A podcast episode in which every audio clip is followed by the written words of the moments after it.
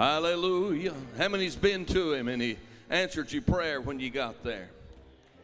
Where could we go? There's nowhere else to go but to the Lord.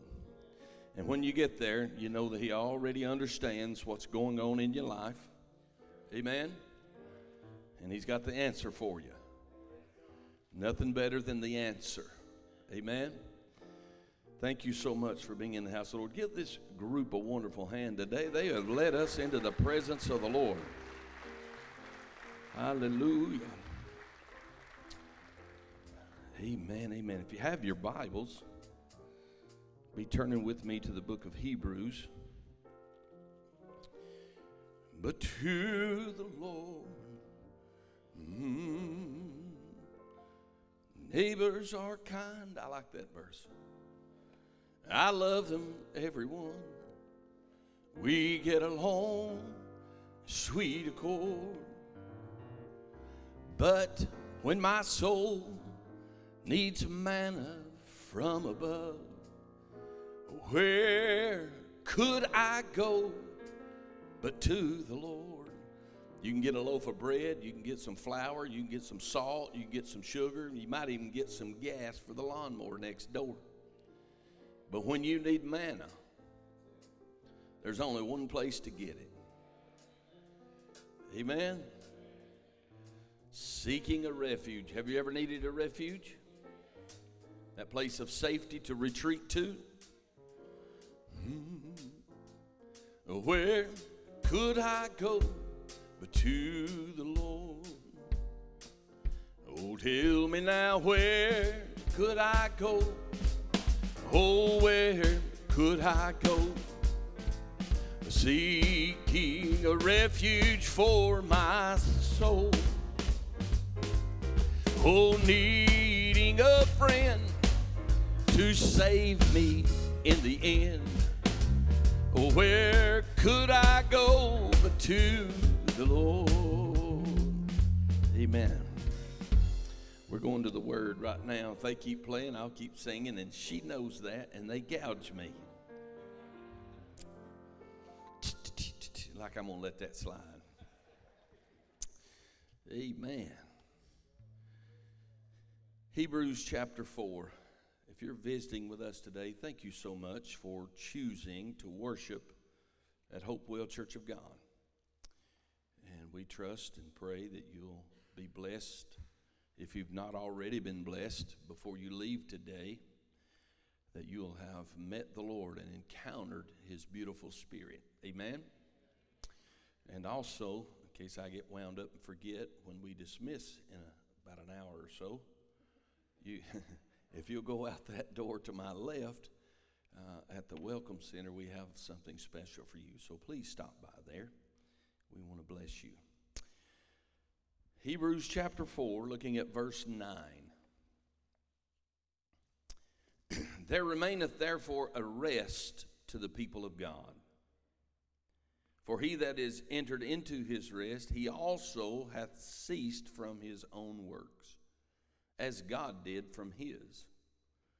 Let us labor, therefore, to enter into that rest, lest any man fail after the same example of unbelief. For the word of God is quick and powerful and sharper than any two edged sword, piercing even to the dividing asunder of soul and spirit, and of the joints and the marrow, and is a discerner of the thoughts and intents of the heart. Neither is there any creature that is not manifest in his sight, but all things are naked and open unto the eyes of him with whom we have to do. Seeing then that we have a great high priest that is passed into the heavens, Jesus the Son of God, let us hold fast our profession. For we have not an high priest which cannot be touched with the feelings of our infirmities, but was in all points tempted like as we are, yet without sin. Let us therefore come boldly unto the throne of grace, that we may obtain mercy and find grace to help in the time of need. Simple thought this morning. What do you say now? What do you say now? Father, I love you and I thank you. I thank you for those in this room, beautiful congregation this morning. And Lord, believing in your sovereignty, I truly know that we're not here by accident or we just made a I think I'll go today moment, but I think we're assembled under the sovereign hand of your will that we may hear what thus saith the Lord. Speak to the hearts and minds of those in this room today. And when we leave, may we leave with the encouragement of your Spirit and the enriching grace of your word in our heart and in our life. To you be praised forever. In Christ's name, the church says, Amen. Ask your neighbor, what do you say now?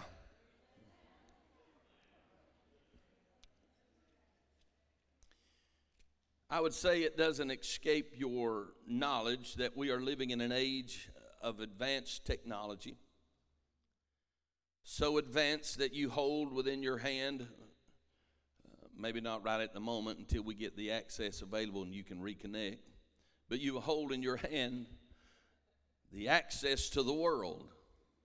And we're working on getting you access to the world. I hate for some of you to be unplugged.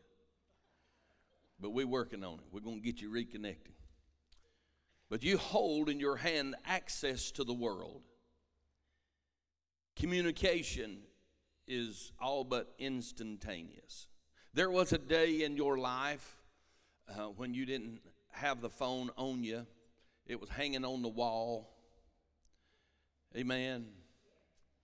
Before uh, answering machines. How many remember that? when they just had to keep on calling till you answer. Isn't that lovely? People would absolutely have to go into some asylum somewhere if they had to wait a day or two before you answered their call. Because if it's two to three minutes, there's a panic go on. We're pushing the panic button. Why you answer my call? Well, I didn't want to. Hello? Now, see if this really gets going today. Whoa. We get in that sort of shape. I hit the mute button. We get in that sort of shape. If we're not communicating, we're not answering communication. But when we think about how this works in our lives, and what we say really does matter. The power of words in our culture today. Words shape and define our lives. You realize that. Words reveal the faith that really is in your heart. Your words, our speech, our confession reveal what's within the inside of us. Words can direct our lives and others as well. Words can destroy us and others as well. Our words display who we are and what's in our hearts, in spite of ourselves. In spite of our best action, your mouth will give you up. Hello. Our words can delight others, but also our words can dishonor others. James 3 says about the tongue, we put bits in horses' mouths, ships are turned about with a very small helm. It's a little member that boasts great things. It's a fire, a world of iniquity. We're talking about the tongue. And it cannot be tamed. It defiles the whole body. The tongue can no man tame. It is an unruly evil, full of deadly poison. We bless God and we curse man, all with the same tongue. So our words do matter. One man said the tongue is in a wet place and is subject to slip. Woo! Proverbs 18 21 says, Death and life are in the power of the tongue, and they that love it shall eat the fruit thereof. The power of confession, the confession of faith, is in reference to something that can, can make or break our lives. There's power in your confession of faith, there's power in your confessions of doubt that stir disbelief in our heart and in our lives. What we speak is a testimony to what we truly believe and what we live out in our lives. Confession dispels confusion.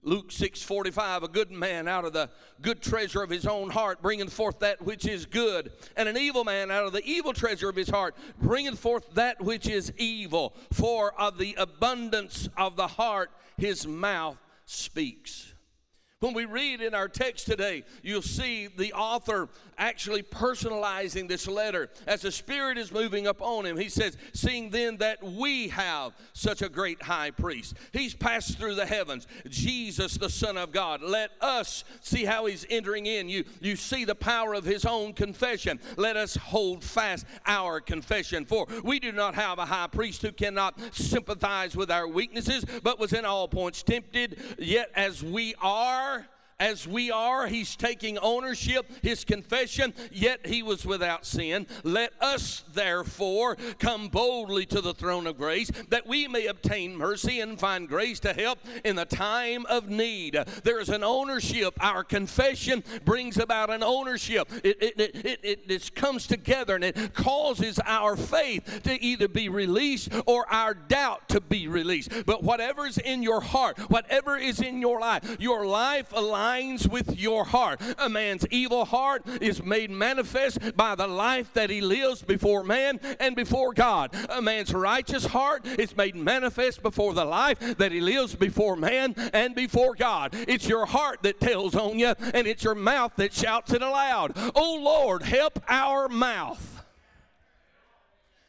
I'm trying to get off the bad stuff and get over to the good stuff, but you got to have both to get to the good because we have to understand that our confession, what we say, really does matter. What you speak in life really does matter. What you say to each other really does matter. What you say in public really does matter. I, I, I read another article just this morning. How many remember Aunt Jemima? With, with the syrup bottle and the pancake mix. I, I read her story again this morning how that a cancel culture has almost erased a super success story. A woman that was born a slave but left this world wealthy and fully successful with the respect of people all around her. But because of a culture in which we live that doesn't know what to speak and how to speak when confessions are made, uh, all they can see is the negative and they never look far enough to see the positive at what's going on. They couldn't see the life change, they didn't see the success. All they saw was the derogatory, but that's not what God had meant for that woman's life. Success came into her life. So words do matter. And in our culture today, if you begin to speak for that which is right and which is upright and before humanity and before God, you have to be careful because words will begin to be spoken against you and they'll try to cancel you. But you know, they've been trying to cancel out God, uh, His Son, for over 2,000 thousand years, uh, and they're not going to be able to do it because I'm telling you, his confession toward humanity, for God so loved the world that he gave his only begotten Son, that whosoever believeth in him should not perish, but have everlasting life. It's an indictment hanging over humanity, and we can't get out from under it because he has confessed us before God, our Heavenly Father. Scripture gives instruction concerning our speech and our tongue. Proverbs 15 and 4 says, The tongue that brings healing is a tree of life. Isn't that beautiful? The tongue that brings healing is a tree of life, but a deceitful tongue crushes the spirit. Oh, how many times? How many times have you seen people speak words to other people, or maybe even yourself, and it just crushes your will, crushes your spirit? Over children. People just so derogatory speaking to children that they crush their will through words. It's a form of verbal abuse. We can be abusive with our words and verbiage. Psalm 19 and 14. Hear what the psalmist says Let the words of my mouth and the meditation of my heart be acceptable in thy sight. Mm. Now that, that's, that's a mouthful. Let the words of my mouth, right? Let the words of my mouth and the meditation of my heart. He knows what you're thinking. He knows what you're meditating on. Not only what you we think we keep a secret from God, you don't keep no secret from God. I already read it to you. We're, we're as naked before Him, there is no covering. Everything about us is open before Him. He sees into the depth of your heart, and He also hears every word that is mumbled or muttered from our lips.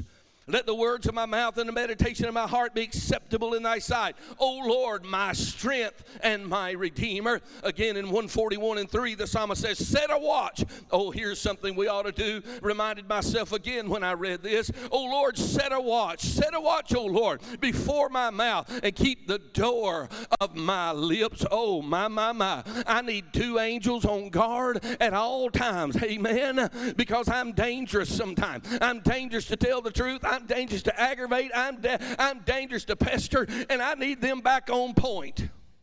I need some angels back on point. Oh Lord, set a guard over my mouth and over my lips. Set that guard because see if in my mind I'm before the Lord saying, Lord, keep the words of my mouth and the meditation of my heart. And would you just close my mouth? Put give them charge to just mm, before I mess up.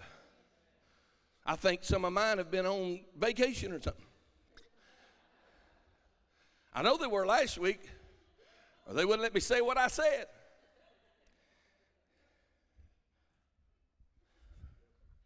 They don't need to take a vacation when I'm under the anointing because the abundance of the heart speaks. Come on, somebody. Matthew 12, 36, 37. But I say unto you, that every idle word, boy, this ought to rock our world, that every idle word that men shall speak, are you hearing this? They shall, not maybe, not possibly, it might come up at Judgment Day. No, that's not what, you, these are, I think, red letters. This is what the Lord is saying. But I say unto you that every idle word that men shall speak, they shall give an account thereof in the day of judgment. For by thy words thou shalt be justified, and by thy words thou shalt be condemned. That's pretty tough stuff right there. That's pretty hardcore, isn't it? You're going to stand up before God and give an account for what you say. What you say now? You see that right? There it is. Right there it is. You wonder, what's that got to do with anything? Right there it is. What you say now? Romans 10 and 8. But what saith it? The word is nigh thee, even in thy mouth and in thy heart. That is the word of faith which we speak. You see, I showed you the left hand so I could show you the right hand. It isn't all negative all of our confession isn't negative because you'll also stand and give an account for every righteous word that you proclaim. Whoo, hallelujah. Amen. So now, I, if you're with me, you probably just had a thought go through your mind. Get the guards back at the door of my mouth. Hello? Get them back, Lord. Put them over and let them watch over my lips and let them watch over my mouth because I know that I'll have to stand before you. Every idle, every jest, every word off color, every comment that we shouldn't be making, we're going to give an account for. Oh, yeah, not maybe, not possibly, but I think we settled that. The word is shall. You can't escape it. We're going to stand before before God one day. But thankfully, you'll also be able to stand before Him for the words of faith that you proclaim and the confession of faith that goes forth out of your mouth. Hallelujah. With those sacrifices of praise uh, that come from your lips. You'll also stand, and I'm hoping that the scales balance out heavy on that side. Uh, we'll have to give some account because I know that we've not all spoken truly uh, and rightly and justly in all the words and the speech that's come and idle things things have come out of us. I know we'll have to give an account.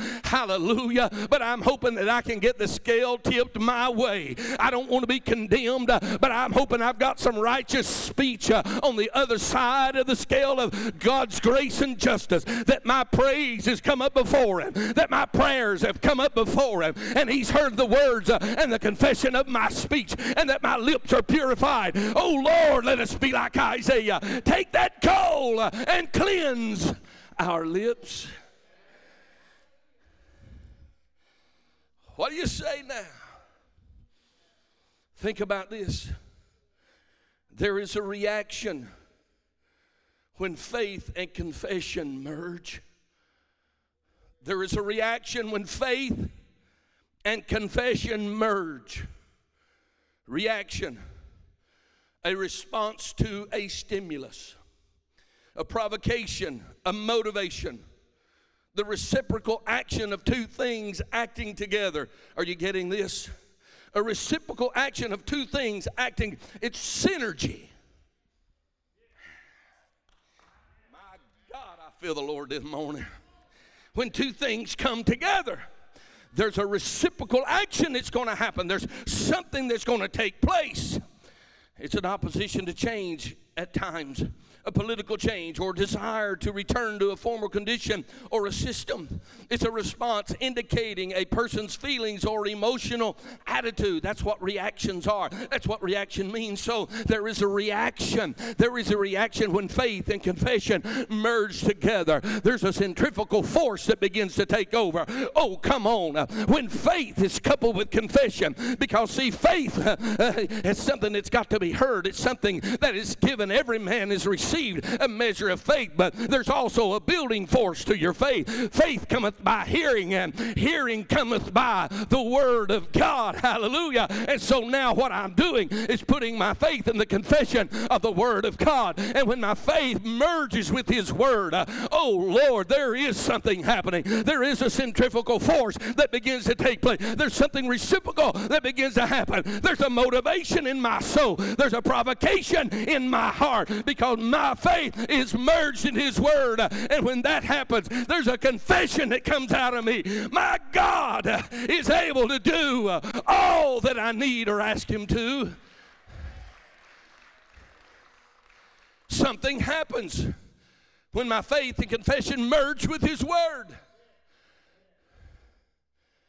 This reaction that happens.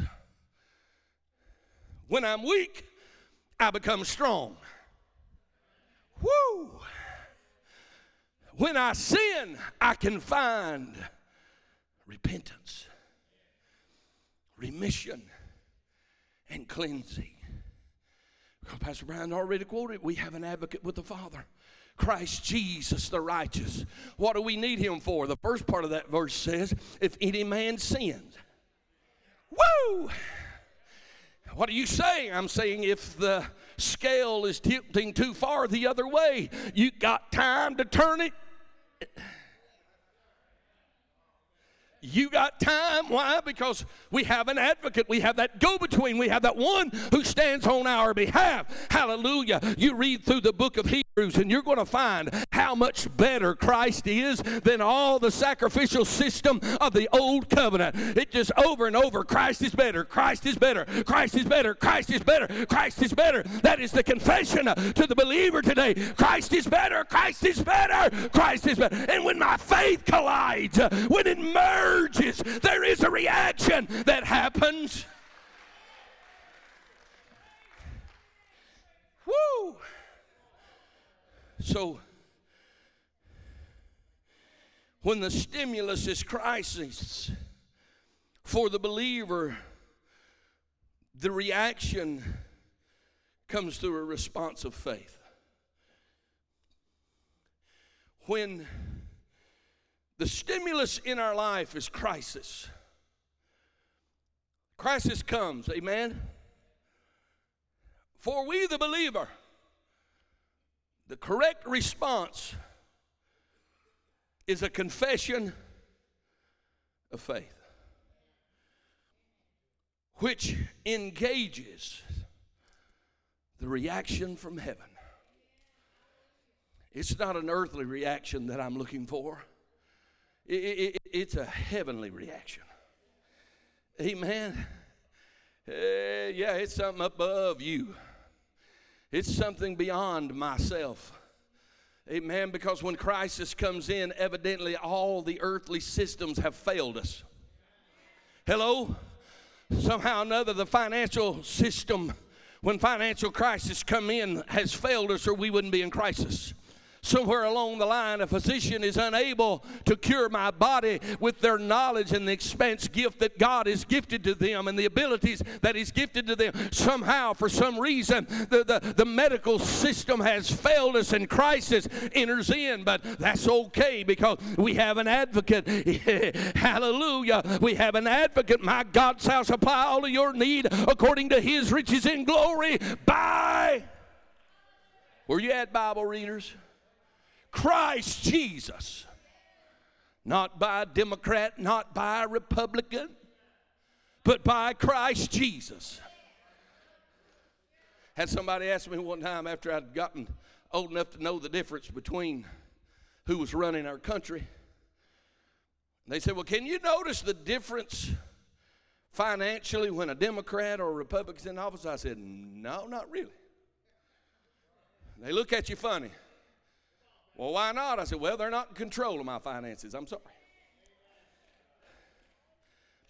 They're, I mean, really, they're not. I'm more blessed now than I've ever been.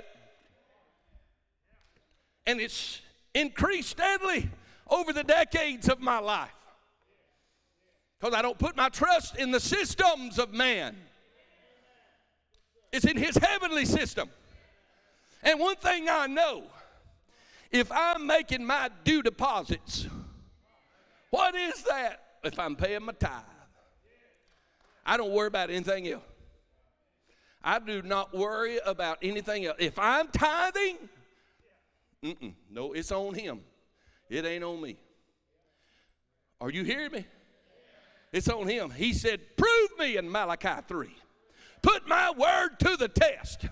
You go ahead and pay it and see if I won't do for you what I promised. And I'll go even beyond that. I'll open up some glorified windows in heaven and I'll pour blessings out on you that you cannot contain. So I come to that conclusion a long time ago, and my confession was that the Lord will supply all of my need according to his riches in glory by Christ Jesus.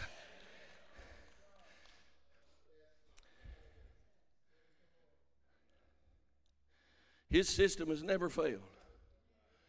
This system has failed me. How so? I've stood right in the middle of bankruptcy court. Most embarrassing day of my life as a man. The inability to provide. Working every day. Sat in there and listened to some of the things that the people were filing over. And I'm sitting here scratching my head. I said, We ain't got no diamonds. They're filing over diamonds. They bought diamonds and never made a payment on five, six, eight, ten thousand dollar diamond ring. Never made a payment. And I'm sitting here scratching my head. I said, Lord, I've been working every day. I got a double wide trailer and an 89 S10. And we were so broke when I bought it, I bought it without the bumper because I didn't want to pay the 200 bucks for it. I got one for 100 at the junkyard. Come on, somebody.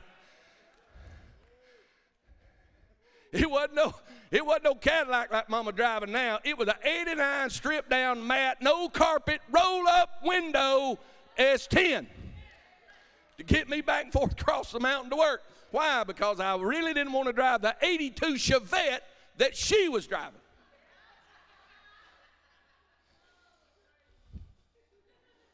Come on now, somebody been there, you may be there now. Well, hold on. Keep doing what you're supposed to be doing. I thought, Lord, I've paid tithe. I don't know how we got here, but here we are. So, Lord, I've paid my tithe, and here I am bankruptcy court. I couldn't help it that Gerald fell off the top banister rail and cracked his skull on a rock after me telling him not to. I could not help it that our three year old daughter Lauren had climbed up on the counter, got a glass bowl while I was going to work. Fall jumps or falls, we really don't know what happened, but the glass broke, nearly severed her hand off of her arm. It looked like Freddy Krueger had a sleepover at our house when I got there. Blood shot plumb up to the ceiling and rolling.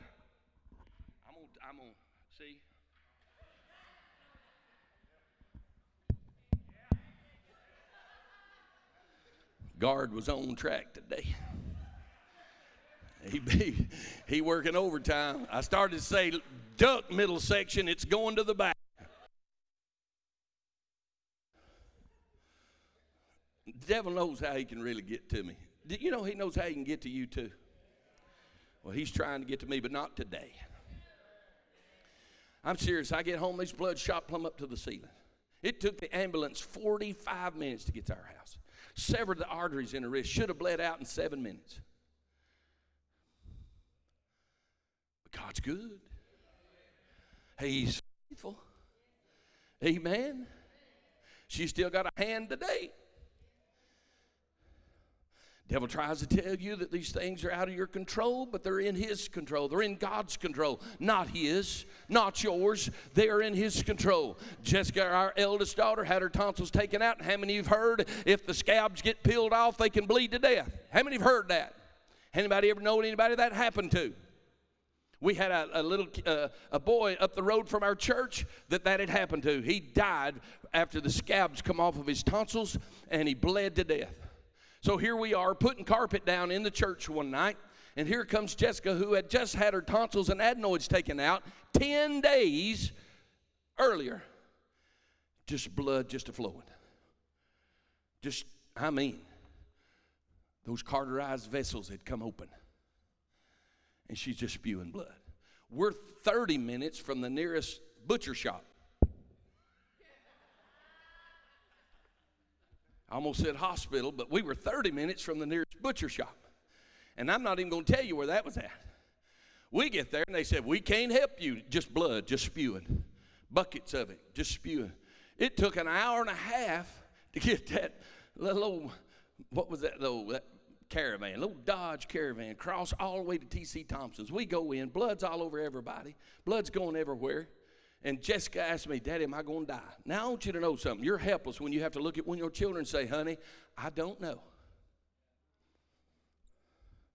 Yo, you like you think you'd like to be the big man of faith. You preaching that gospel every Sunday, and you'd like to look at him and say, No, bless God, you're not going to. But I was scared. Right up the road, one had already passed from the same thing. I was frightened. Honey, I don't know, but the Lord knows. Let's go. Our confessions matter. When Christ has come your way, God is on your side.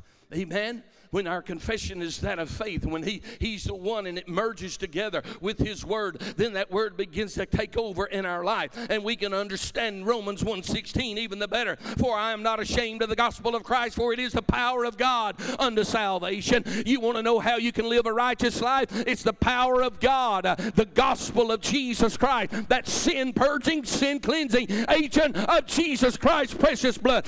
That's how you can do it. And you begin to make your confession in the power of Christ that's working in you and His precious blood that's washed over you, and do your diligence to serve Him.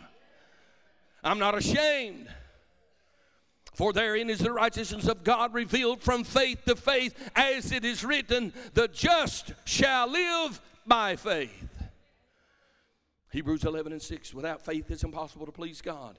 Mark 11, 22, have faith in God. Mark 9, 23, all things are possible to them that believe. Hebrews 11 and 1, now faith is the substance of things hoped for and the evidence of things not seen. What do you say now?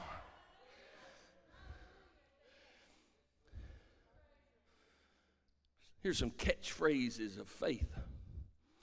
Faith sees the invisible, believes the incredible, and receives the impossible.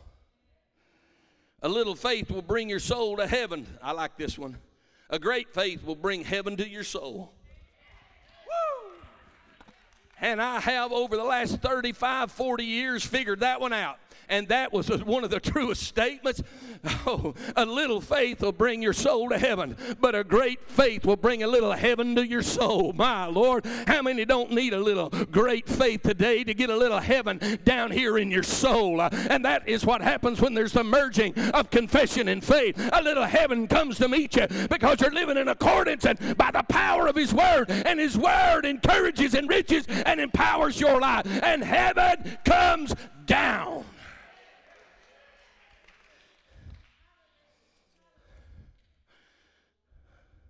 I have to resist making wisecracks here, but I'll say it move on.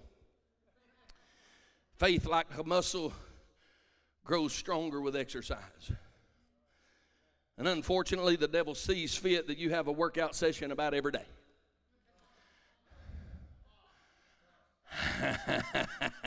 Mama got it, Brian. Yeah, you heard that? Yeah, what about that? That's pretty good, wasn't it? The enemy will see fit that you have a workout every day. And if that, how many's fighting the devil about every day? Well, you ought to look like the Hulk by now. Come on. I mean, you're winning, you're here. what you say now? I'm talking about spiritually. I'm not, I know I don't look like no. I'm talking about on the inside. Faith grows. Faith is the outstretched hand of the soul taking what Christ has to offer. Think about that. Faith is the outstretched hand of the soul taking what Christ has to offer. What does he have to offer? We read about rest when you read into that, you go back up into the end of chapter 3, you're going to see that they're talking about the rest that God promised when the children of Israel got into the promised land. And he was also the author in referencing the seventh day rest that the Lord took after creation. But now, what he was talking about is a different kind of rest. There's a rest that you can enter into that has nothing to do with the promised land, it has nothing to do with a day of the week, but what it has to do with your rest in Christ. So let us therefore, why do you think he said, Let us therefore hold fast? To our confession, the confession of our faith. Why? Because that's where your rest is. Well, how do you say that? Because Jesus said, uh, My Lord, come unto me, all ye that are laboring and are heavy laden, and I will give you rest. That's the rest that's the rest that he's referring to. Uh, it's not a day. Hallelujah. It's not a promise. It is Christ himself. Come unto me uh, if you're laboring. Come unto me if you're heavy laden. I will give you rest. What do you say now? Hey. Unfortunately, we don't always confess faith. Sometimes we confess doubt. Now, look here, you can't complain to God if your confession is doubt. He don't respond to doubt. His response to doubt is not positive. If you don't believe me, do it on your own, is what he says. But if you believe me, I got you. I need a little book and chapter on that. Well, I'm glad. We all need a little book and chapter to make it all align, don't we? Let's see how this works. Numbers 13 33. And, and, and there we saw giants. How many coming together with me now? You know what we're talking about. And there we saw the giants. Just a little sidebar. Where they saw the giants was where the rest of the promise was. I just thought I'd throw that in there. There we saw the giants, the sons of Anak, which come from the giants. And look here, listen to this wonderful confession. Uh, we were in our own sight as grasshoppers, and so we were in their sight. Woohoo! God's going to get right behind that. Because what you have done is just insulted him. Because he said, I'm going to go before you. Isn't that what he told them? So basically, he tells Joshua, as I was with Moses, so will I be with you. And what he said to Moses was, Not no man is going to be able to stand before you and resist you because I am with you. So what they said is, uh, we don't care. Here's our confession. Well, we look like grasshoppers in front. It's called grasshopperitis, and it's still a disease in the church world today. Because we see ourselves as what we may perceive the enemy to see us. Well, I could take you 40 some odd years later, where when the enemy saw them from the walls of Jericho, it wasn't grasshoppers they saw coming. They were in fear because they knew that Jehovah was with them. They shut up the gate, they locked the doors, but here they are confessing, We are like grasshoppers in our own eyes, and so we were in theirs also. No, that is a confession of faith. Where they should have been was with with, with Joshua and Caleb and said, My God, let's go. It's there. I used to preach it like this those 10 spies, every one of them came back slurping grape juice off their chin. Huh? Grapes as big as plums, a land flowing with milk and honey if that promise was true, and they couldn't deny that because they they slurping juice. Hello? I can see them choking over grape seeds saying, We can't do it. Spitting out grape seeds. Mm-mm-mm. That's the way we are. Oh God, I can't do it. Tripping over his promises. Oh God, I can't make it. Refusing the promise of his word. Huh? Not having faith in him who declares, because I am in you, you can do all things. We're saying, nope, nope, you can't do this. Hey, I'll give you this. You put the stars up, and they not all fail. I'll give you this, God. The earth's still spinning. It's not stopped yet, but you can't fix my problem. Would you look at the comparison of your problem into the creation of the world? I'm telling you right now, they can't kill you and eat you. Are you hearing me? It's not that bad.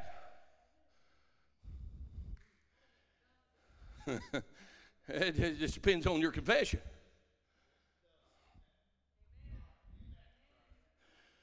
That's a negative confession. We're like grasshoppers. Wherein our response and confession should be with 1 Samuel 17 47. And all this assembly shall know that the Lord saveth not with sword and spear. Are you with me? What story are we talking about? Who are we talking about? David and Goliath. Thank you, Sir Gideon.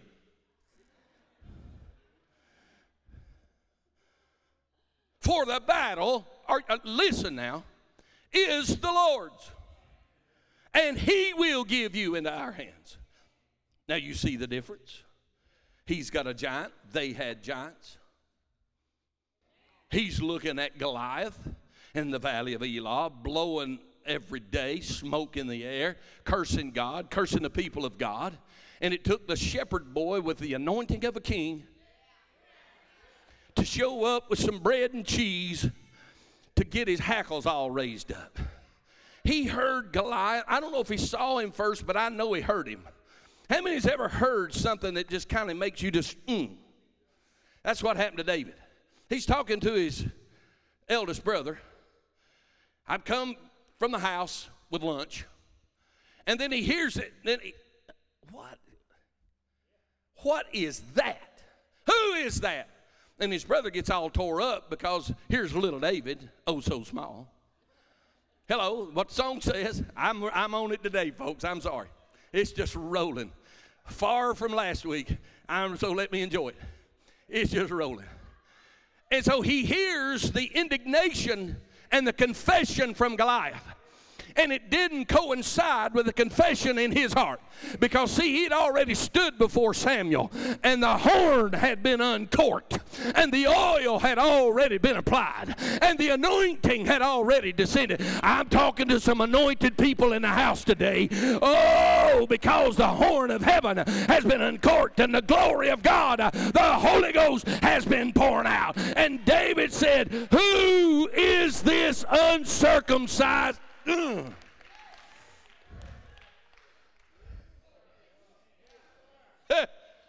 what do you say now? Well, you just come up here and show off. Get back to the house. Where's Saul? Here's shepherd boy won't know where the king's at. Where I need to see Saul. Somebody take me to the king.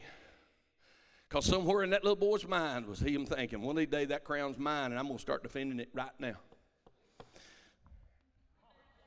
Somebody needs to get it in your heart. One of these days, the crown is yours.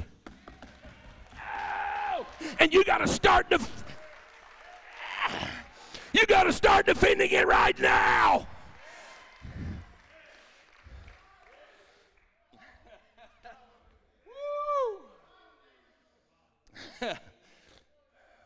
you know there's a crown. Paul told us there was a crown. Fought a good fight, kept the faith, finished the course that's been laid out in front of me. Henceforth, there's laid up for me a crown of righteousness. But hey, it's not just for me. It's for unto all those that believe it. Everybody gonna get a crown. We've all got to have something to offer. We're gonna leave here with nothing. We're to leave here with nothing. we got to have something to offer him. So when he gives you that crown and we cast it at his feet, ah, well, Daniel 3 16, 18. Shadrach, Meshach, and Abednego answered and said, answered and said, answered and said to the king, O Nebuchadnezzar, we're not careful to answer thee in this matter. This passage of scripture has come up for the last two, three, four weeks. If it be so, our God, whom we serve, is able to deliver us from the burning fiery furnace. If it's so. And he will. Now, now look at the difference. And he will deliver us out of your hand, whether it be by death or by life. Oh, King. after today, it's going to be over one way or the other. And the sooner it's okay with you that it's okay one way or the other, the firmer the grasp you get hold of your confession. And when it really don't matter, hey, you still got faith. O king, but if not, it's one of my favorite lines of scripture.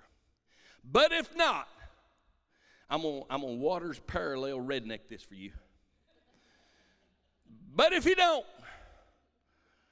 you better know right now that I ain't going to bow. We ain't going to bow to your gods. It ain't going to happen today, tomorrow, next week, next month. We're not giving up. We're not giving in. We're not quitting. Nor will we worship that tin can you got sticking up in the sky. It ain't going to happen. Nope. You can set it up, and we'll stand here till it rots down. It'll rain enough for the feet of clay to bring it down anyway.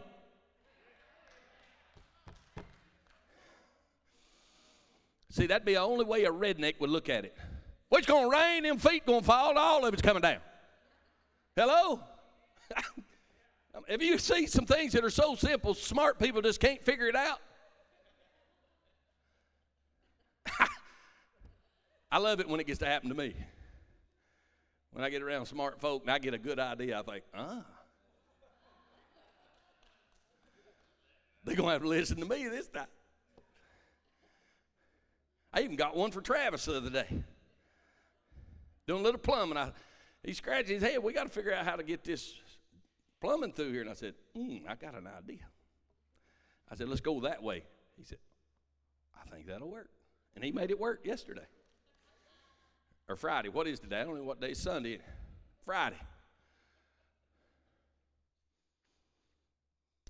The Lord is on your side. It, it, it, it's in accordance to your confession. It's how you it's how you respond, how you react to the crisis that come and stimulate you. Is your response going to be that by faith? Is your confession going to be God is able? Is your confession going to be, but if he doesn't, that's all right too. I'll figure it out and he'll help me figure it out. We're going to make it. But one thing's not going to happen. Some people need to get this in their mind. You, you got to get this settled before you can receive anything from God. Is you have to be fully persuaded that He's able to keep that which you've committed unto Him against that day, the day of temptation, the day of evil. What have I committed? Your soul, yourself. Quit being so mealy mouthed and wimpy and want to quit and go back to your sin just because Christ has come your way. You have to be persuaded.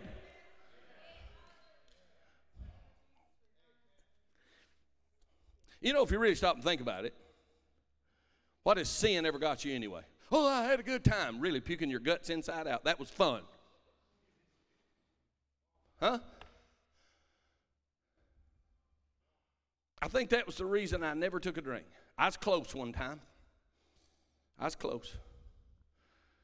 We're sitting downtown, sitting on tailgate in the middle of Dunlap, right downtown. With some friends, you know. And and I had one one good friend. I was I was little then. I wasn't like this. You understand? I was little then.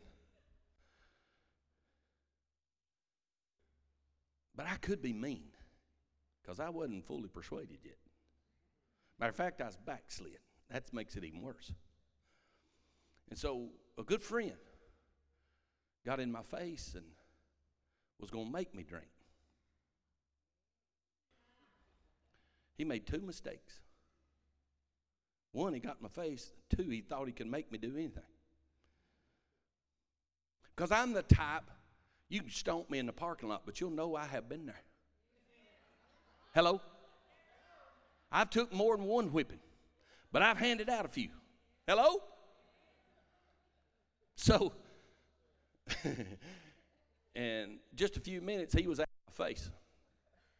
But I was tempted. But I looked to my left, and, and a boy we called affectionately Tudor was sitting on tailgate like this.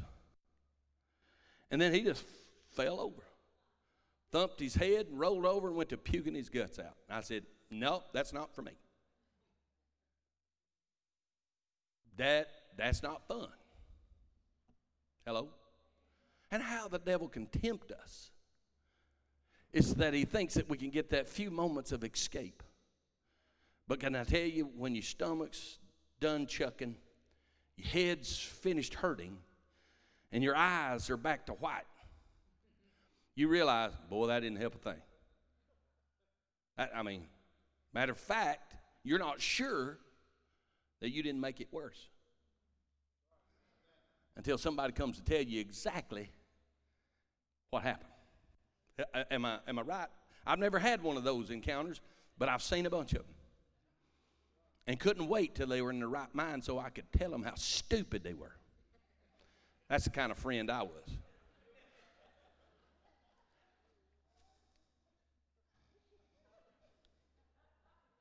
Our confession. Confessions matter. You stand, I'll quit. We're not even going to touch this page. But I'll tell you what's on it. It's going to take them a minute to get up here. Our confession creates atmospheres where God can work. Or they'll create an atmosphere that ties the hand of God. Because God will not move past your doubt to do it for you. He won't. He won't. 2 Kings 4:26, you know the story of the Shunammite woman. You know what happened to the son that was the promise to her. You know that her confession, it is well. When the servants said, How's your husband? It is well. How is it with thee? It is well. How is it with thy son? It shall be well. You see? It wasn't well when she left the house. The boy was dead in the prophet's room. But it's going to be all right. That's her confession. Job's confession I know that my Redeemer lives. Abraham's confession My son, God will provide for himself the lamb for the burnt offering. John 11, 25, Jesus said unto her, I am the resurrection and the life. He that believes in me, though he were dead, yet shall he live. Matthew 16, 16, Peter confessed, Thou art the Christ, the Son of the living God. Romans 10, 9 says, If thou shalt confess with thy mouth the Lord Jesus, and shalt believe in thine heart that God hath raised him from the dead, thou shalt be saved. Paul's confession I can do all things through Christ who strengthens me. John the Revelator confessed in 11:15 as he would record the confession of the angel. And the seventh angel sounded, and there were great voices in heaven saying, The kingdoms of this world are become the kingdoms of our Lord and of his Christ, and he shall reign forever and ever. Father, I love you today. Thank you so much for your word. Thank you so much for the help of your anointing. So, what do we say now? I, I, I pray, Lord, that we could say with the psalmist in 91 2, I will say of the Lord, He is of my refuge and my fortress, and my God, in Him will I trust. Maybe there's some today that may need to confess with the prodigal son of Luke 15. I will arise and go to my father's house and will say unto him, Father, I have sinned against heaven and before thee. But mostly, I would dare say that we should have the confession of Psalm 107. Father, hear our confession. Let the redeemed of the Lord say so, whom he hath redeemed from the hand of the enemy. What do you say now? Is your situation in life the crisis that you may be facing?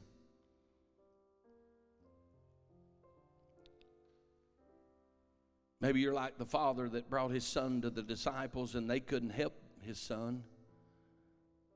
But when Jesus comes to town, he takes him before the Lord himself. And he said, Your disciples couldn't do anything for him. There's an evil spirit that takes hold of him and tries to throw him in the fire, tries to drown him in the water. And then Jesus said, uh, Well, I love the Father's confession first. He said, If thou can do anything, if there's just anything you can do, I'll take it. Father, do you believe? And the father's confession was a confession of faith. Listen, I believe, but help my unbelief. If he hadn't believed, he wouldn't have been there. If he hadn't believed, he wouldn't stayed until Jesus got there. And he got his answer. How many of you might need an answer this morning? Come on. Anybody? Got some things going on, the enemy's fighting, and you're just standing surely on your confession of faith. If you want prayer, need prayer, I'd love to pray with you and pray for you this morning. If you'd make your way forward, we'll pray before we leave here today.